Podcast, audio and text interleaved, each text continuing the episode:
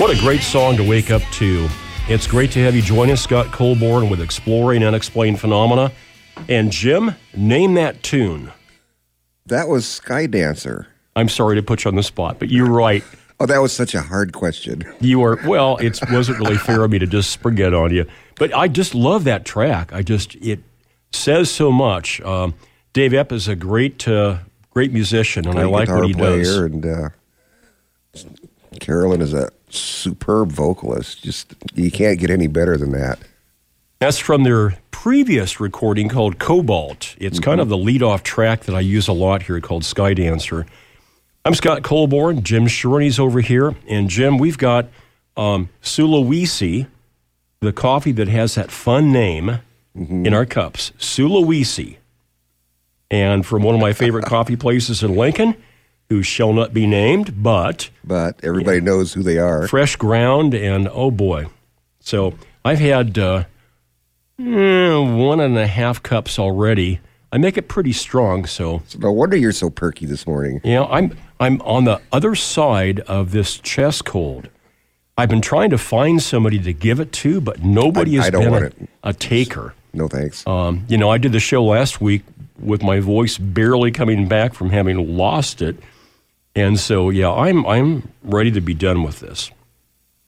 Hey, we've got a great show. Um, I'm holding up a book here that is by Jason Offutt. That's what like an inch thick. Yeah, It's a really uh, really thick book.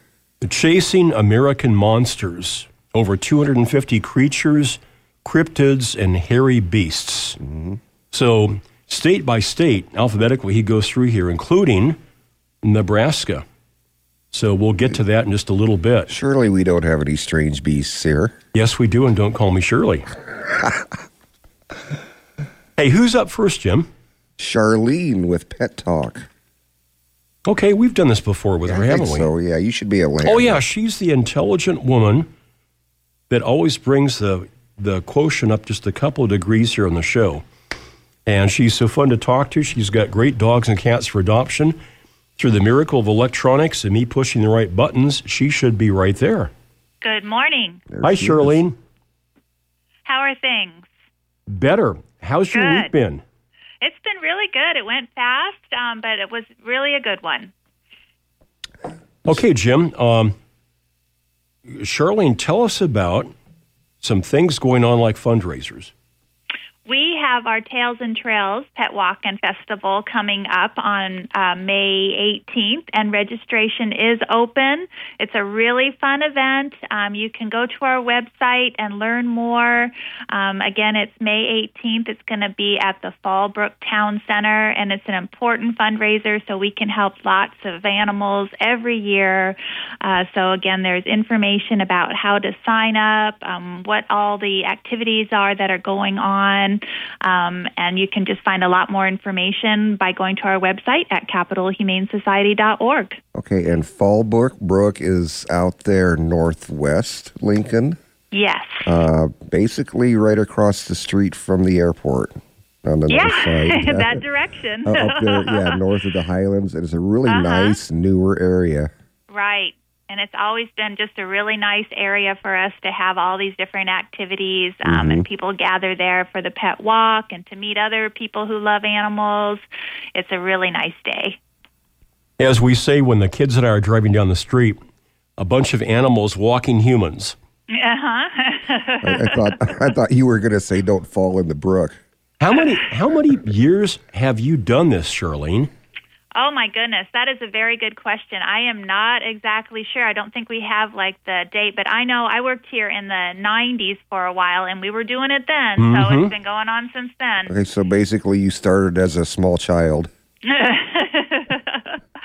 I just have a young voice. Oh, okay.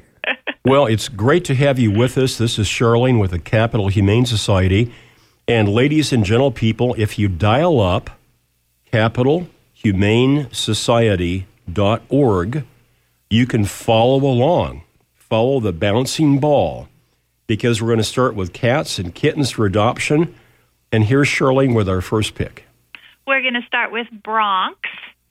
An orangish buff tabby cat, just nine months old, short fur, a playful kitten, very intelligent and inquisitive, looking for a family that will love him for his whole life. Yeah, you can sure tell. Uh-huh. He's ready to jump on you.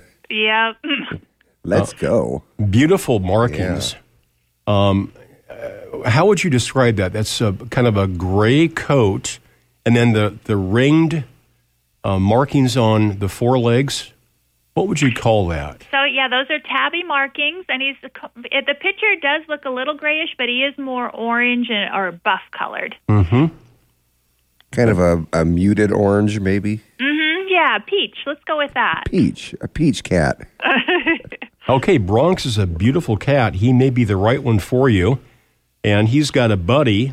His buddy's name is. Miss Kitty.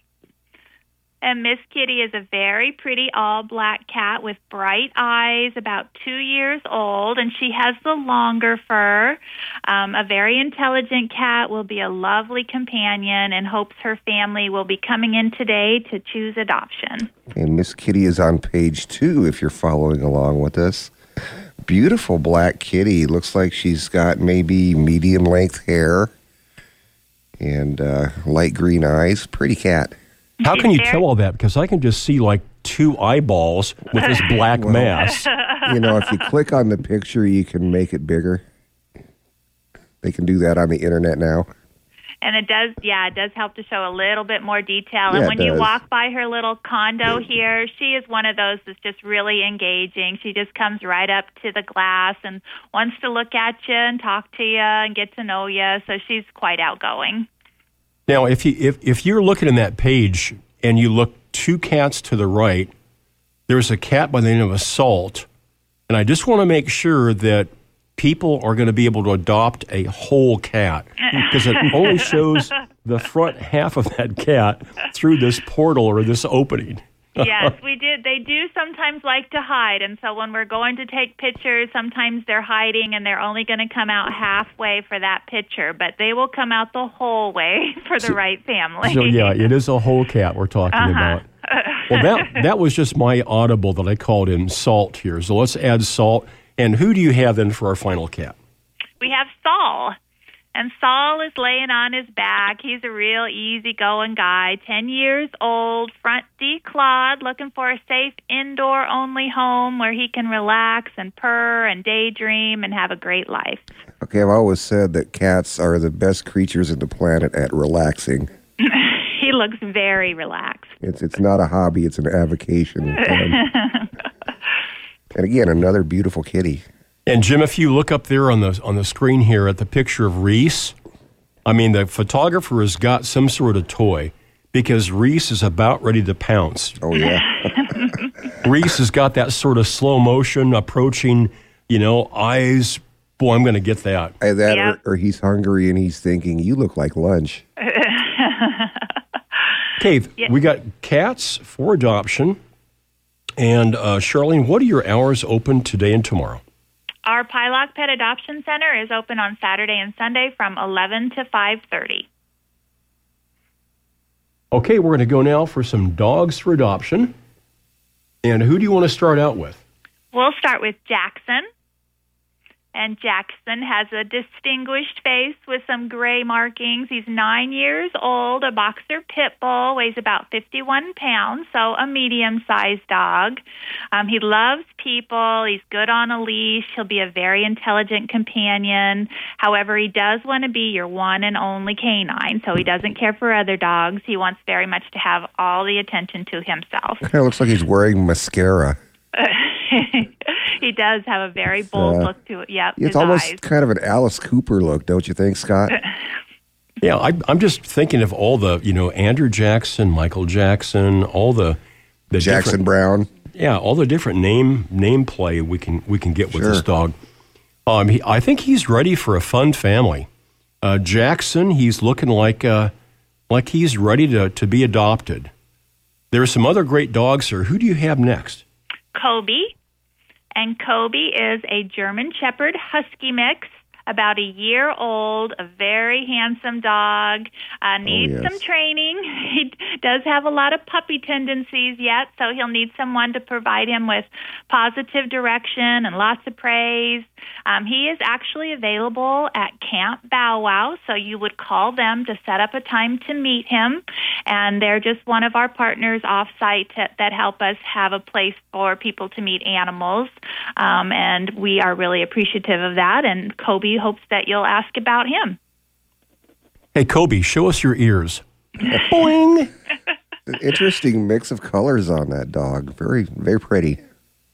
Yeah, if you're into uh, jogging, fast walking, getting out and getting some exercise, this would be a great dog for you. Take a look at the picture of Kobe, K O B E, at capitalhumanesociety.org.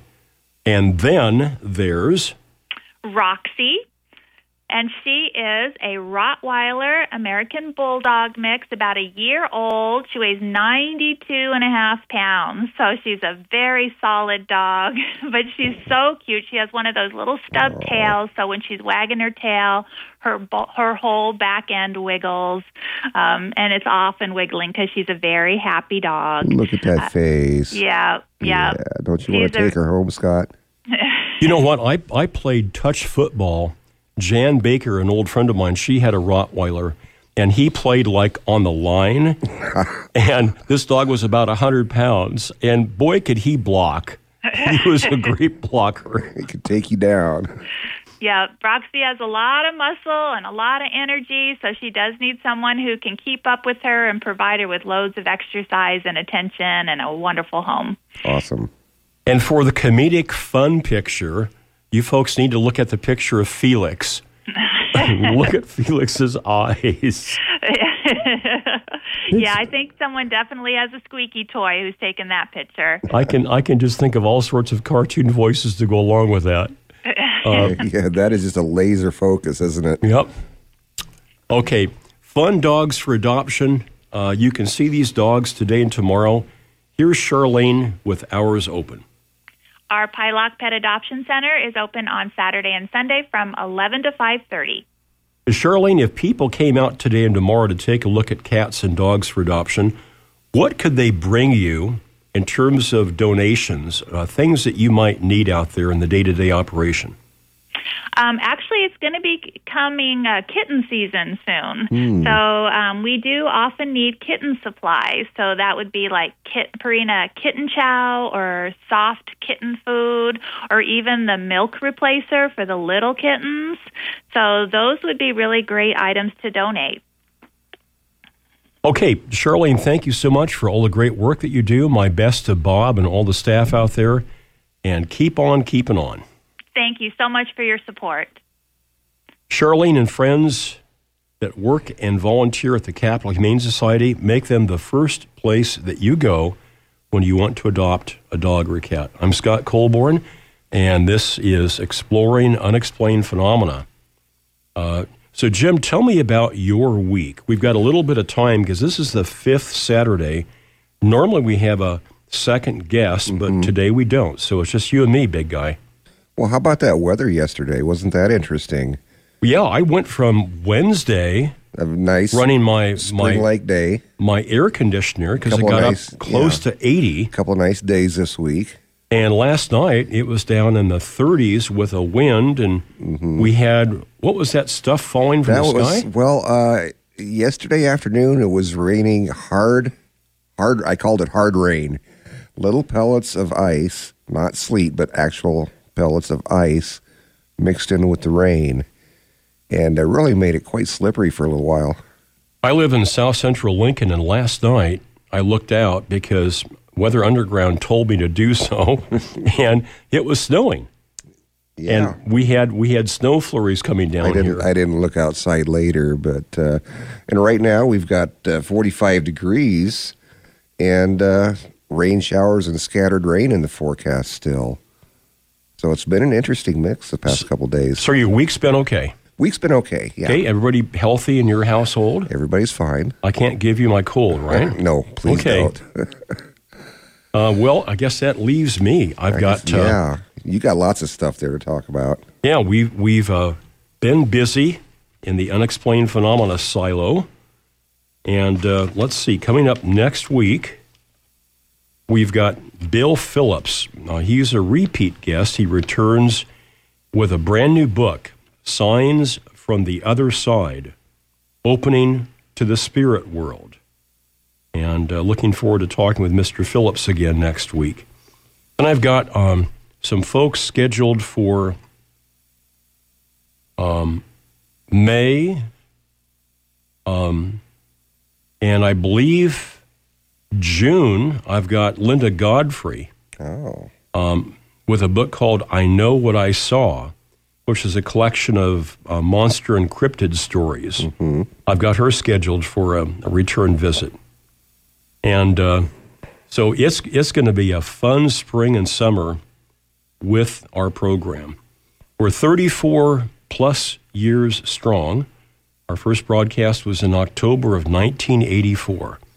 My, how time flies when you're having fun. And uh, I've had a chance to meet so many interesting people and read uh, at least a book a week in preparation for the, uh, the conversations. And uh, I've met a lot of you folks out, out uh, in the radio listening audience, both here in Lincoln and sometimes even when I travel. And it's great to know that you're out there.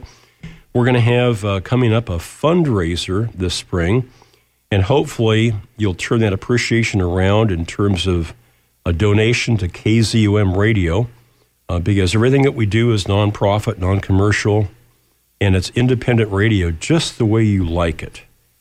So um, things things are well at the Colborn clan. Good. Let's see. Let's Jim. Let's take the bottom of the hour break. Okay, we can do that. And we'll come back with a little bit more conversation. And then our uh, main guest, we've got Jason Offutt.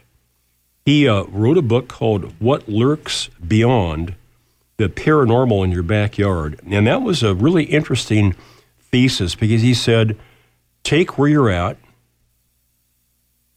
put a pin on the town you live in, measure out with a piece of string a 100 miles, and draw a circle around where you live. And you don't have to drive far to explore the paranormal because it's right in your backyard. So uh, we enjoyed that conversation. And when I heard that he had a brand new book coming out, I said, Jason, we got to have you back on. Chasing American Monsters. Over 250 creatures, cryptids, and hairy beasts. He's coming up next on Exploring Unexplained Phenomena. Sure appreciate you being out there. Stay tuned for more.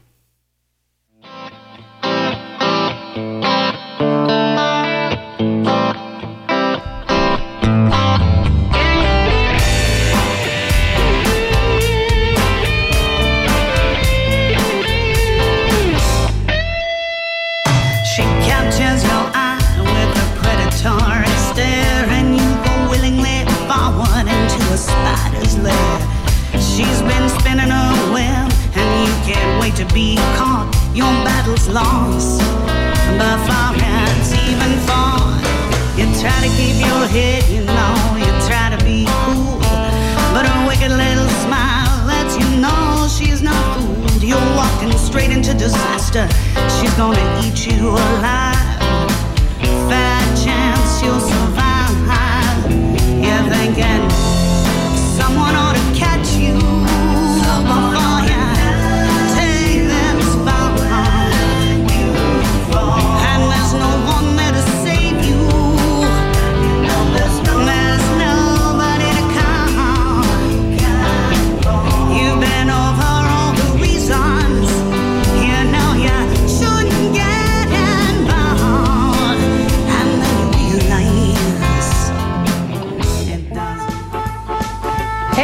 voice of the blues in Lincoln, Nebraska. KZUM Lincoln and KZUM HD.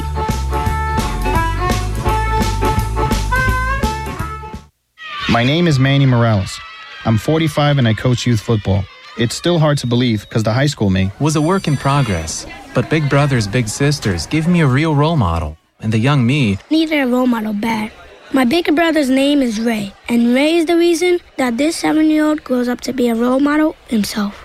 Whether you donate money or time, you're helping Big Brothers Big Sisters help a child. Start something today at bigbrothersbigsisters.org. Brought to you by Big Brothers Big Sisters and the Ad Council. Hear from brand new KZUM voices from your community before they even have their show on the air. Tune in to Beta Radio every Saturday from 3:30 to 5 p.m. on KZUM to hear from new KZUM programmers hosting shows that we hope to bring you regularly very soon. Beta Radio is a practice field of sorts for newly trained hosts to use their new studio skills and take their program idea for a spin. It's something new every week on Beta Radio, Saturdays from 3:30 to 5 here on KZUM. This program is made possible in part by a grant from the Corporation for Public Broadcasting. KZUM's new Podcast Partners program aims to support producers of original content who are motivated to create podcasts that enrich the perspectives of our audience as an extension of KZUM's mission to inform and entertain the Lincoln community. If you're interested in bringing a podcast idea to life, the Podcast Partners program might be for you. Find out more and apply at kzum.org slash podcasts.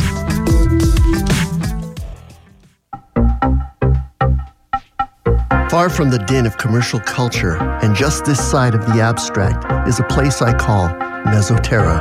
I'm Vic Valverde, your tour guide for an eclectic musical excursion on a program called Mesoterra. Saturdays 12 noon until 1.30 right here on KZUM.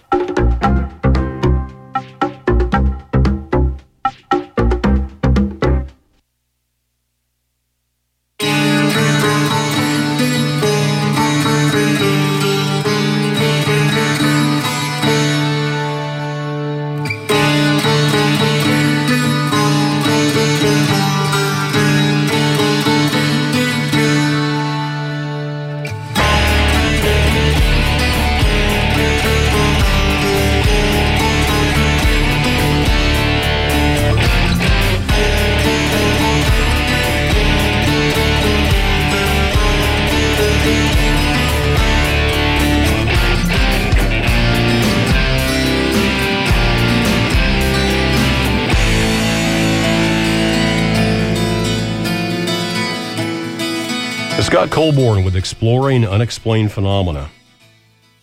With me is Jim Shorty, and we sure appreciate you guys and gals being out there. We're going to join uh, our main guest, Jason Offutt, in about five minutes. And uh, his, uh, his appearance today has got me thinking about, Jim, some of the cryptid and monster stories of Nebraska. Mm-hmm.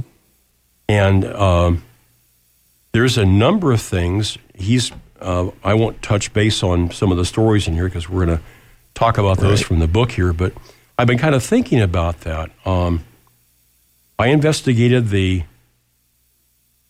Bigfoot sighting on North 27th from the late 1970s.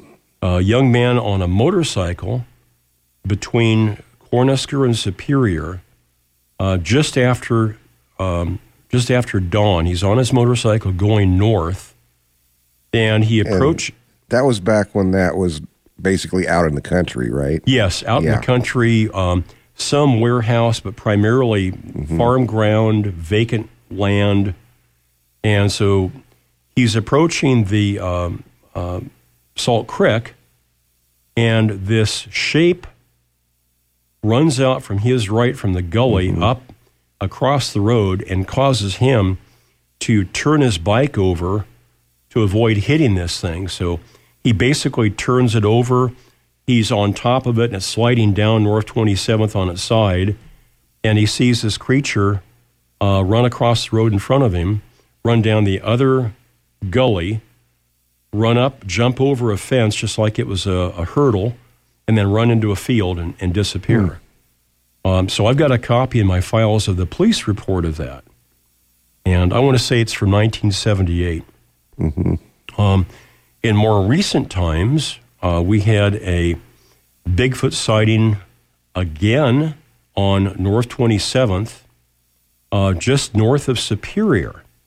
And um, if you think about where the the new high school is, Right. Okay. um, there are some athletic grounds that uh, from North 27th are just east of there. hmm And so I've got, uh, in this story, I've got a, a registered nurse who did a home health care visit. It's about 10 o'clock at night, and she's driving south, coming down that long, long hill. And so the uh, athletic grounds in the high school area would be on her left. And she sees this hairy creature on two legs run from her left out across the street and then run down a side street, a feeder route into a residential area. And so, because she was traveling at 35, 40 miles an hour, she got to that juncture very quickly. She stopped her car and looked down that feeder route, that side street, and couldn't see anybody or anything. Um, And again, that's uh, fairly near the creek. Yes, yeah. So we've got That's, two. that's a low-lying area. Uh, some of it's floodplain. two localized reports there. And when I was at the uh, the Hastings, um, Nebraska Bigfoot conference a year ago, uh, I talked to some of the speakers there, some of the experts, and they believe that that Bigfoot, um, the physical, real creature, uh, probably uses the waterways Yeah, that's where As- I was going with that. as we might in terms of uh, As, as do a lot of wild creatures. Yeah. Yeah. uh, if if they are the the apex predator, Mm-hmm. there's nobody above Bigfoot in terms of a Yeah. predator. They're going to go where other animals go. Right. Plus, a water source, Water source. Right. a way to conceal themselves, a way to Mm-hmm. travel and navigate. So, um, if you accept the idea that Bigfoot is a flesh and blood creature, um, he may also be a psychic projection. We'll ask Jason for his opinion. But if if he's a big uh, physical, real creature, then he's got to have water, right? Yep. Got to have food, sustenance, forage, um, Shelter. shelter, and so the riverways would would certainly offer that. And you know, I I heard this recently with all the flooding. God bless the people that have experienced that in Nebraska, and I was shocked. But do you know that we think about other states that have um, ten thousand lakes, et cetera? Do you know that Nebraska has more miles of creeks and rivers and tributaries than any state in the country? I so totally believe that. And I was amazed. To me, that was shocking. I would have, I uh, would have thought of other states first, but so people will say, you know, Bigfoot in Nebraska. Oh, come on. Well, again, the premise is if you've got water, Mm-hmm. habitat, sustenance, um, yeah, Oh yeah. uh, down by um, the intersection of Highway 33 and Highway 77 on the southwest corner used to be an old farmhouse. Later on, it was a Montessori. And I knew the folks uh, back in the 1980s that owned that farmhouse. Um, and I was in the real estate business. I was a real estate broker, and a bad pun, I was indeed broker than most because the interest rates kept rising. But any, that's another yeah. story. So um, she was also a real estate broker for Woods Brothers, and her son was also licensed. So um, they knew of my interest in unexplained phenomena, and they were experiencing contemporary, present day Bigfoot encounters. Wow. So I went down and did an investigation there on their farmstead, walked part of that um, that square mile down there, and uh, there's a tributary from the. It's either the Little Blue or the Big Blue that's on their property. Mm-hmm. So again, you know, some of the criteria is met. They've got a ready water resource there. They've got shelter belts, and um, she told Ellen was her first name. She told me a, a fascinating story that uh, she's in the farmhouse and she hears the horses in the corral making a lot of racket. something's really disturbing the horses. So she comes out of the farmhouse, and all the horses are bunched up against one side of the corral. At the other side of the corral is this hairy creature standing on two legs. This creature sees Ellen, and the barbed wire is probably six foot.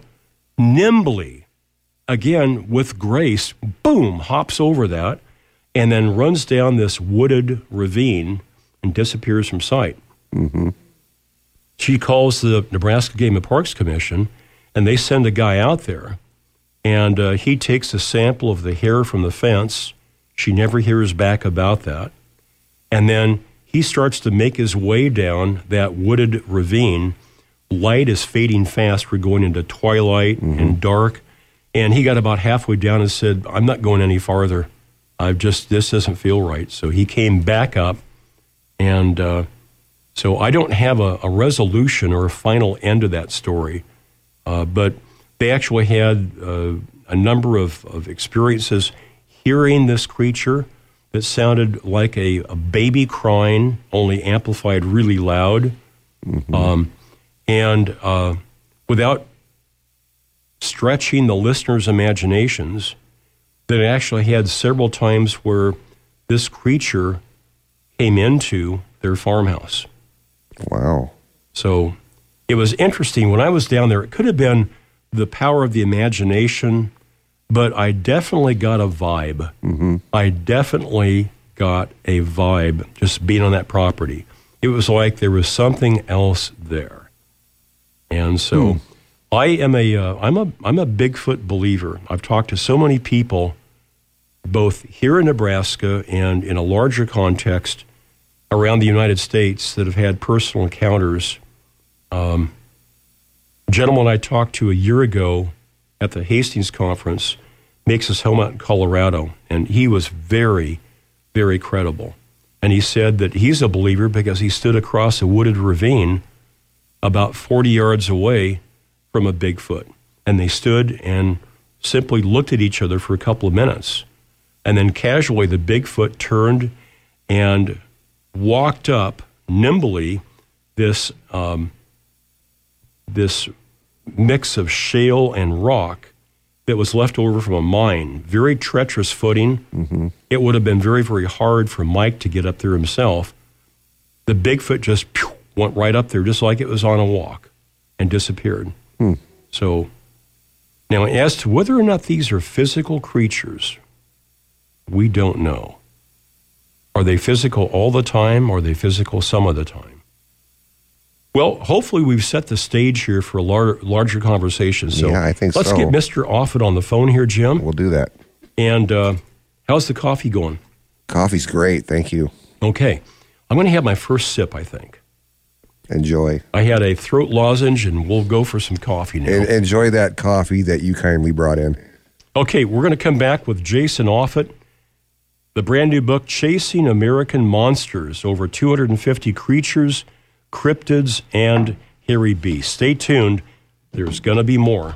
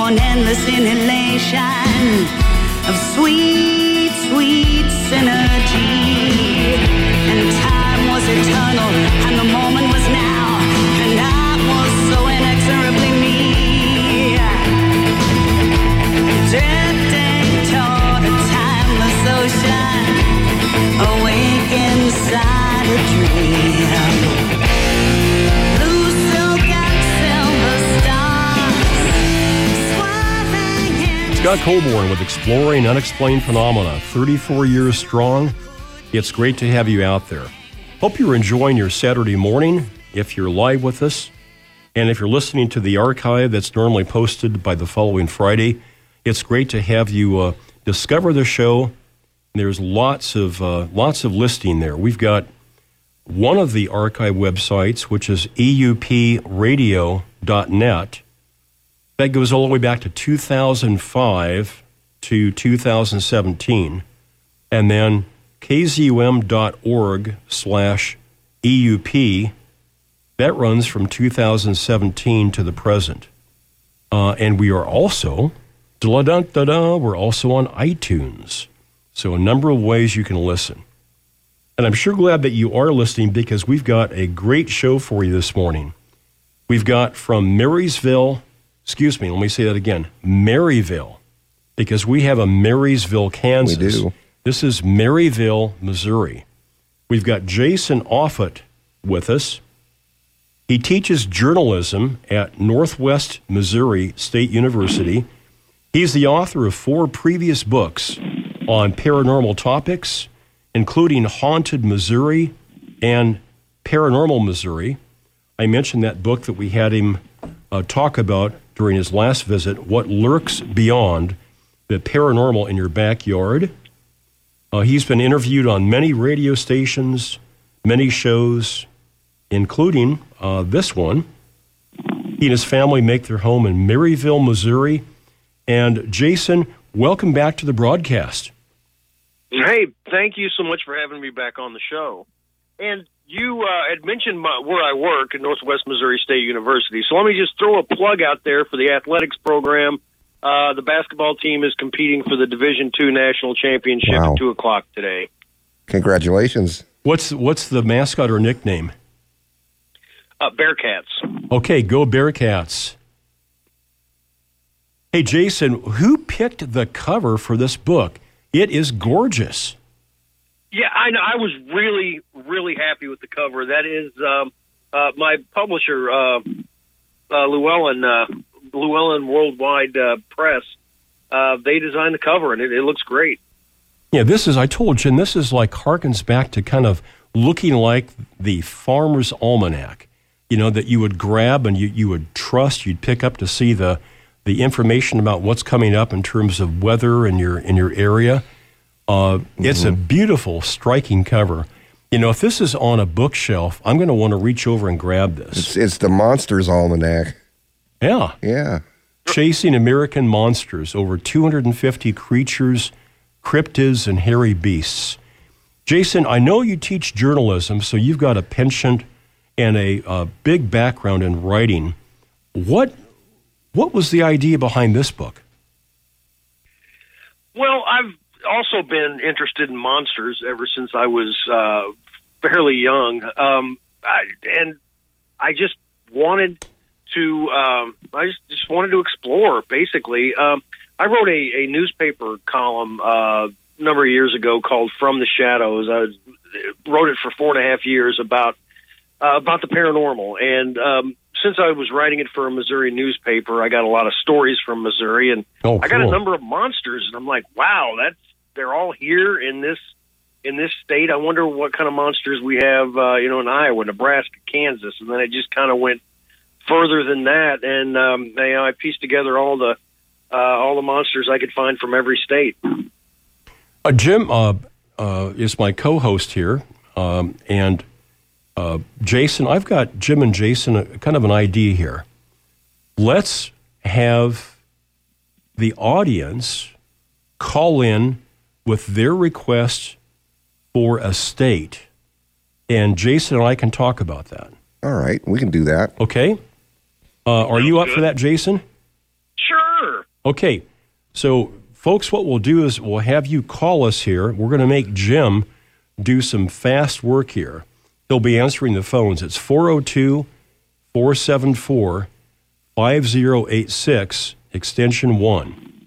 That number again, 402 474 5086, extension 1. Or just follow the voice prompt. So yeah, maybe maybe you're interested in a in a state that you were born and raised in. but besides Nebraska, we're going to get to that. Maybe you've always thought about traveling or vacationing to someplace and you want to have kind of a heads up. Maybe you're curious about a friend or relative or a coworker that lives in another part of the United States. Mm-hmm.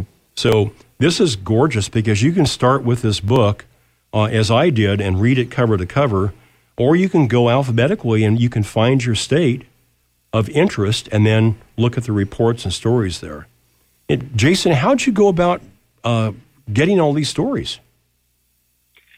Well, uh, a number of them I, I, I talked with people who had experiences. Uh, the, the rest of them um, are either uh, historical accounts that were in uh, in newspapers. I it's made the, the internet has made research really uh, really a lot easier because uh, not just are there fairly recent news stories uh, stories from newspapers online, but there are stories you know dating back to the 1800s that uh, that have that are online. A lot of the New York Times especially has got all their archives on, online. So that was, uh, yeah, that made things pretty easy.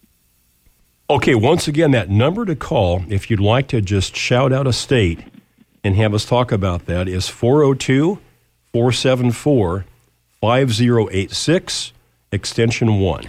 I can start it off. I have an interest in Missouri because I've had uh, immediate family and friends over the years living in Missouri or Missouri, depending on what part you live in. Okay, well, that happens to be the home state for Jason Offutt here, too. Amazing coincidence. Yeah, and what's fun yes. is Jason lays this out. He talks about some of the famous people. Okay? Yeah. yeah. So, some of the famous people, President Harry Truman. Mm-hmm. You knew that. Yep, I knew that. How about Walter Cronkite? Wow, I didn't know that. Don uh, Cheadle and Brad Pitt. Cheadle. Yeah, uh, Don, Don Cheadle, who is uh, in uh, currently in the uh, the Avengers movies. Ah, okay. How about Chuck Berry? Chuck Berry, awesome. Yogi Berra. Yogi Berra. Casey Jones, the railroad guy. Mm-hmm. Um, John Pershing, General Pershing. Who we John had, uh, we had an Pershing. auditorium here in Lincoln named after him. Uh, botanist George Washington Carver. Mm-hmm. How about Edwin uh, Edwin Hubble, the astronomer? Ah, uh, of the famous Hubble telescope, named and of after course, him. T.S. Eliot. T.S. Eliot. And one of my favorites that I quote a lot on Facebook, Mark Twain. Mark Twain, uh, Samuel Clemens. Okay, I've got my book open here to Missouri. I'm going to have you, Jason, because there's some cool stories here about Missouri. Why don't you pick one? Uh, okay. Uh, how about space penguins? space penguins. I love that. space penguins, yeah. Uh, this was in uh, 1967 on Valentine's Day. Uh, a farmer just walked out in his, his field and uh, saw what looked like a uh, a big gray mushroom, metallic mushroom, hmm. in his field. And at the base of the mushroom, at the stem, were penguins. They looked like penguins. penguins. They were about three feet tall. They were waddling like penguins do. They had big black eyes, and uh, and they were green. That's that's a that's a nice point. Um, and this, you know, not if this was me, I probably would have just left. Um, but no, he got closer to it and picked up rocks and started throwing rocks at it. And the rocks uh, bounced off uh, what what he said was he thought was a force field, like uh, you know, like, like like in Star Trek at the time. And uh, the penguins noticed him and waddled up into their ship and and, and Wow. took off. Now that's that's a new one. I've heard of grays and tall whites and reptilians and all the usual ones, but I've never heard of green penguins. Well, and this is this is something that uh, that I've been giving giving some thought to, uh, especially with with the eyes that that he mentioned. They were really big and and black eye, completely black eyes. It it seems like uh, during some encounters uh, with with grays that um, you know the people will instead of seeing grays will see really you know three foot tall rabbits with big black almond shaped eyes or, or enormous owls with great big black eyes um, you know, maybe this is just what the uh, what what the what the extraterrestrials wanted him to see. What is cute and adorable and everybody loves penguins. Yeah. Okay, let's let him see penguins. Yeah, I, I, I had a friend that uh, grew up in the Nebraska area and grew up on a farm. Um, he was awakened one night and just prompted as a boy to put his clothes on and go outside. And he did, and he walked out into the farmyard, and there in the cornfield, he saw his mother. And he said, Mom, what are you doing out here? And she said, Come with me. And so he walked over, and he and his mother walked up to a flying saucer that was landed in the cornfield, and they went on board. So I was present at the um, hypnosis session with a um, psychologist who, who held a doctorate in clinical psychology, very, very trained, uh, top to bottom in this. And uh, what he was experiencing there was a screen memory. It wasn't his mother out in the field, it was a short ET. And basically the same examination that you might have in a, in a doctor's office. And then um, the next thing he knew, he found himself back in bed and, and he was kind of waking up then. So, yeah, Jason, you're entirely right. Sometimes these people that have the extraterrestrial encounters, they may see a talking deer, they may see the large, um, bigger than life owl, uh, they may see something that um, takes the edge away, if you will. Yeah. Right. You're you're the story. Your story about the the the guy, the boy seeing his mother out in the field and uh, you know having an examination done uh, reminds me of something that I heard. Have you uh, had the pleasure of talking with David Paulides? No, I have not. Okay, yeah, David's written uh, the Missing Four One One books. I think he's got a series of six. It might be up to seven by now, and and he describes all of these uh, cases of people missing in uh, uh, national forest and state forest and, and places like this. And and one of his stories that he that he tells sounds a lot like what you just described to me, except for this little boy out camping and camping encounters his grandmother and his grandmother takes him into this cave, and uh, there's some medical stuff as well. So yeah, that that just it, it sounded sounded too close for me not to bring up. And was that little boy then able to return then? Yes, Okay, good. God yes, bless you. it was a go to sleep, wake up sort of thing too. hmm Uh, folks, if you just joined us, this is Jason Offutt. I'm, I'm holding. Uh, Jim gave you a compliment. He said this thing is about an inch thick. Uh, it's got substance to it. Uh, chasing American monsters, over 250 creatures, cryptids, and hairy beasts. Um, tell me about Momo. This is one of the things that, um, as a young boy, got me to realize that you know maybe monsters are real. Uh, I was I, I've been a I was a print journalist for 17 years, and before that, I was a newspaper nerd. Ever even as soon as I learned to read, I was reading newspapers because that's what my parents did. And and I noticed um, this was in 1971. I, I, I noticed that there were stories in the local newspaper, the Kansas City Star, about a large, hairy, human-like creature that was seen in Louisiana, Missouri. Uh, Louisiana is on the other side of the state between uh, like St. Louis and, and Hannibal. And it was great because this is a Bigfoot. The description was a Bigfoot in my state. And uh, I, I followed the news stories. I couldn't wait to get to the newspaper to see if there was an updated story. It was during the summer, I believe it was June or July of 71. Uh, Joan Mills and Mary Ryan uh, were two young girls, uh, about teenage uh, teenagers. Uh, they were having a picnic north of town. They had their blanket out. They had their food, and while they were eating, um, they smelled what they thought a family of skunks uh, was was encroaching on them, and so they started looking around. And what they saw was not a family of skunks. It was this seven foot tall, uh, completely covered in hair, human like beast was staring at them from the tree line, and they did what um, the, the gentleman with the space penguins did, uh, or should have done, uh, instead of throwing rocks. It was screaming and running away. And they ran to their car, and they got into the car, and Mills realized too late that the, her car keys were in her purse that was on the blanket that was Oh, outside the car, and this beast walked by the picnic area uh, and walked up to the car, and even you know had its face pressed against the glass, looking at these two girls who were screaming their heads off. And eventually, it, it walked off, and they got brave enough to run down the hill and, and get the purse and and and tear out of there and go tell the police. But that that was that was the first sighting.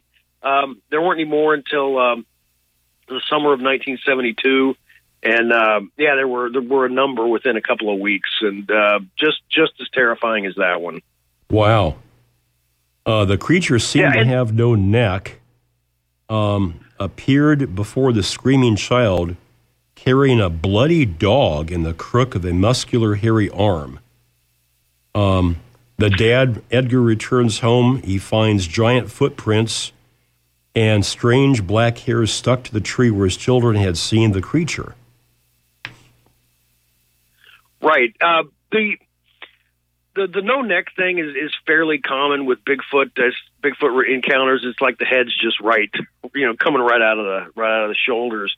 One of the things about Momo that I'm really fascinated by is the footprints that were found. They were found out in a garden, and they made plaster casts of these.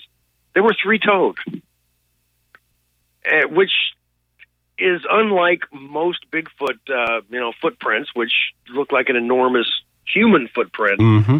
But these had three toes, and the only three-toed, uh, you know, three-toed mammals are sloths. Mm-hmm. Even the two-toed sloth is misnamed; it has three toes. Um, and I mean, that's that's a speculation some people have. Well, maybe Bigfoot's just a big ground sloth. I think that sounds a bit silly, but um, it's something that people discuss. But there are other Bigfoot encounters that leave or Bigfoot that that, that leave uh, three-toed footprints. The Fouke monster uh, from Arkansas, which was um, the the movie The Legend of Boggy Creek. That's what that was based on. And the Honey Island swamp monster in Louisiana also has three-toed footprints. Um, I, I I don't know. You know, I've kind of put together maybe that's they're not seen that often. Maybe maybe this type of creature uh, just goes up and down the Mississippi River at various times a year. Mm-hmm. Yeah, these are interesting stories, and I've enjoyed reading this book because it was just relentless. You're covering a lot of ground here, a lot of states, and folks, there's there's going to be more than just I, I wouldn't ever say than just Bigfoot, but there's a lot more stories besides in addition to Bigfoot. And we'll get to a few of those here. Our special guest today is Jason Offutt. We'll take the top of the hour break. We'll be right back with Chasing American Monsters. Stay tuned.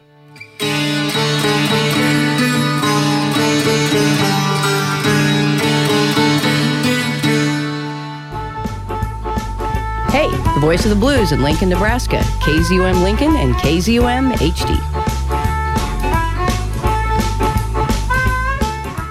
Support for KZUM comes from family owned and operated Butherus Maser and Love Funeral Home at 40th and A Streets in Lincoln, offering services that allow families to plan ahead according to personal wishes, chapel facilities to accommodate all faiths, and grief support materials for the family following a service. More information is available at 402 488 0934 and online at bmlfh.com. And by The Haymarket Farmers Market, thanking its patrons and vendors for this past season. Vendor inquiries for the 2019 season at 402 435 7496 and LincolnHaymarket.org. KZUM and the Nebraska Statewide Arboretum present How's It Growin'? Nature Walks and Garden Talks 2019. Welcome spring and join Bob Hendrickson of KZUM's How's It Growin' and Friends of Wilderness Park on a guided nature hike. Learn how to identify and harvest wild plants while getting away from the hustle and bustle of the city. Join us Saturday, April 13th, 10 a.m. to noon at Wilderness Park. Find out more on Facebook and at kzum.org. Hear from brand new KZUM voices from your community before they even have their show on the air. Tune in to Beta Radio every Saturday from 3:30 to 5 p.m. on KZUM to hear from new KZUM programmers hosting shows that we hope to bring you regularly very soon. Beta Radio is a practice field of sorts for newly trained hosts to use their new studio skills and take their program idea for a spin. It's something new every week on Beta Radio, Saturdays from 3:30 to 5 here on KZUM.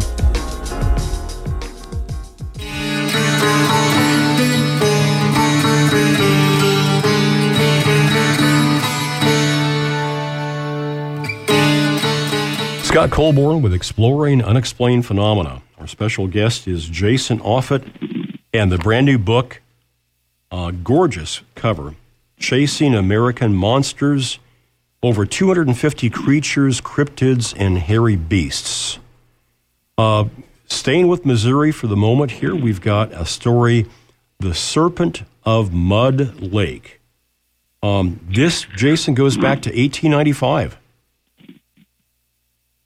Right, and this is uh, this is an, another one. Like I was, I was talking about uh, the absolutely ter- terrific archives that are of, of newspapers that that are online. This was yeah, 1985 uh, September. The um, uh, 1895 of uh, did I say 19? Yeah, I might have 1895. Uh, happens uh, uh, near St. Joseph, Missouri, which isn't that far south of where I'm sitting right now. Um, there was uh, the uh, Anderson McCoy was the brother of of, uh, of a police officer.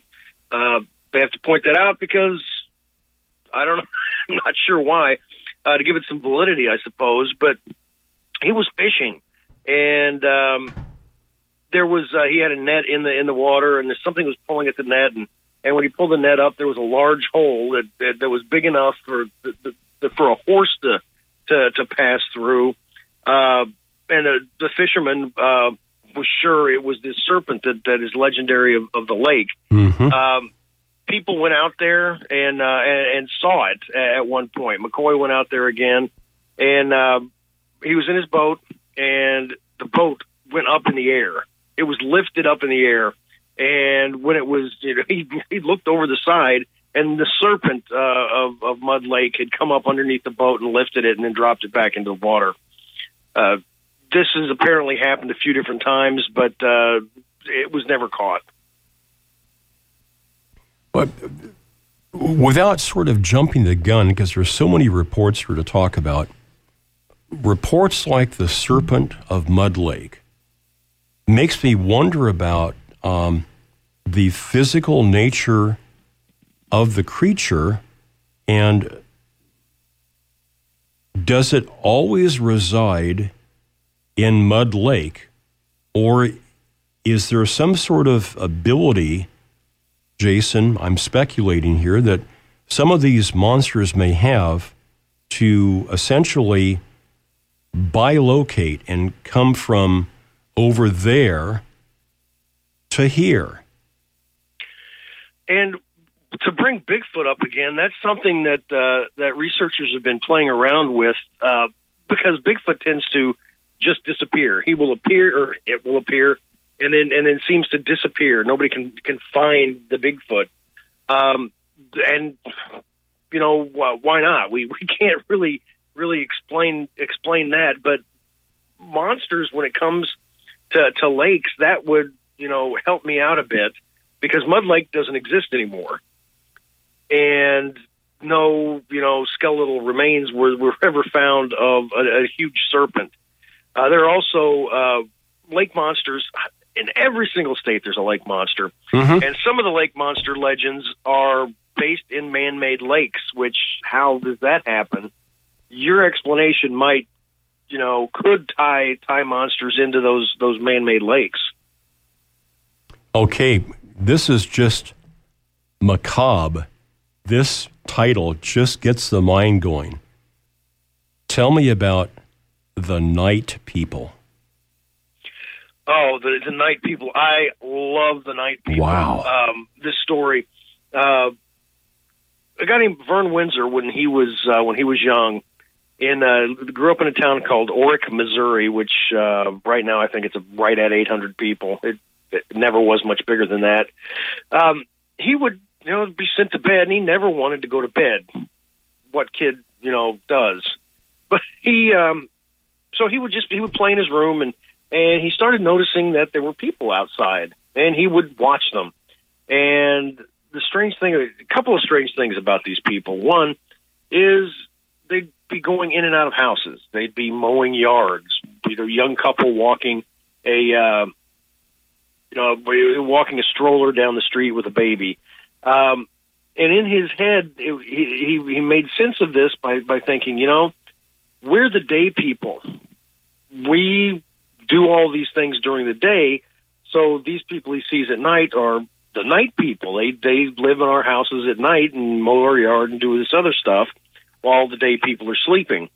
Uh, but there was one characteristic of the night people that really stood out is their eyes were big like a fish's.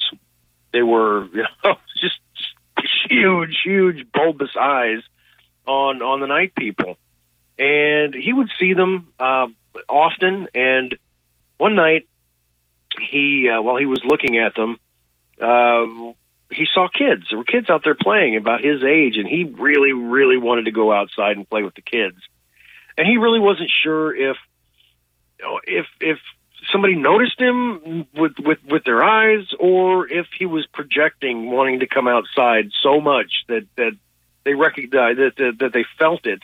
But the adults noticed that he was noticing them, and as soon as he realized the adults knew that he saw them, he, he passed out and he woke up on the floor the next morning and uh yeah didn't didn't see the night people in Orrick anymore.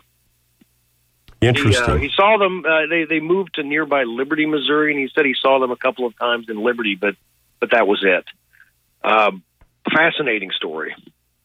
Yes, you know sometimes uh, we wonder about uh, children if uh, they have heightened senses in a number of areas that slowly diminish as they get older um, because of a number of factors.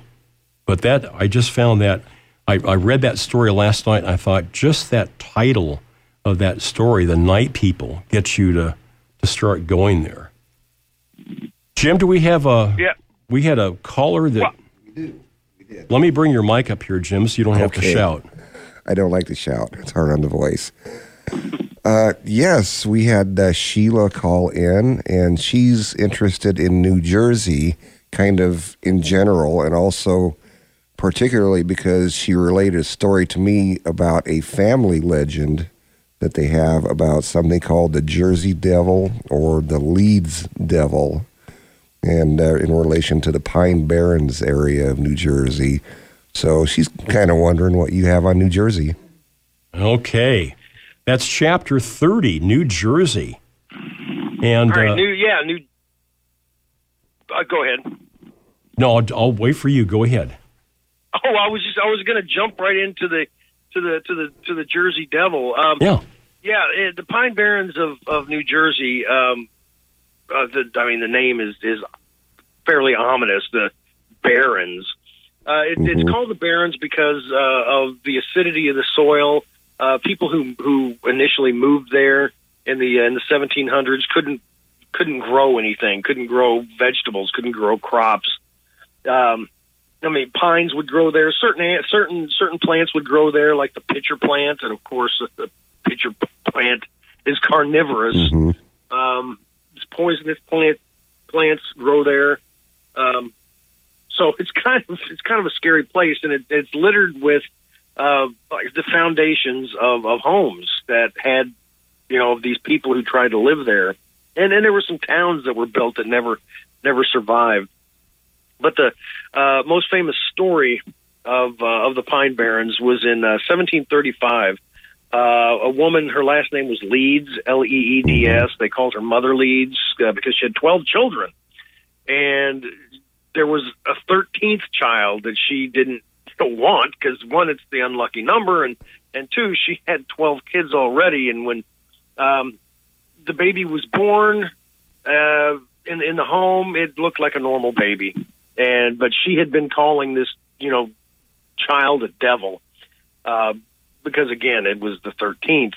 Uh, so with with the curse that she'd laid on it, uh, it almost immediately started to change from a, a normal looking infant to I mean its its head stretched and started to look like that of a goat. It uh, its its body grew somewhat. Uh, the the hand the arms and legs uh, became horse like, uh, although obviously it was it was bipedal. The uh, uh, the hands turned into hooves. and It had a snake like tail and, and sprouted bat wings.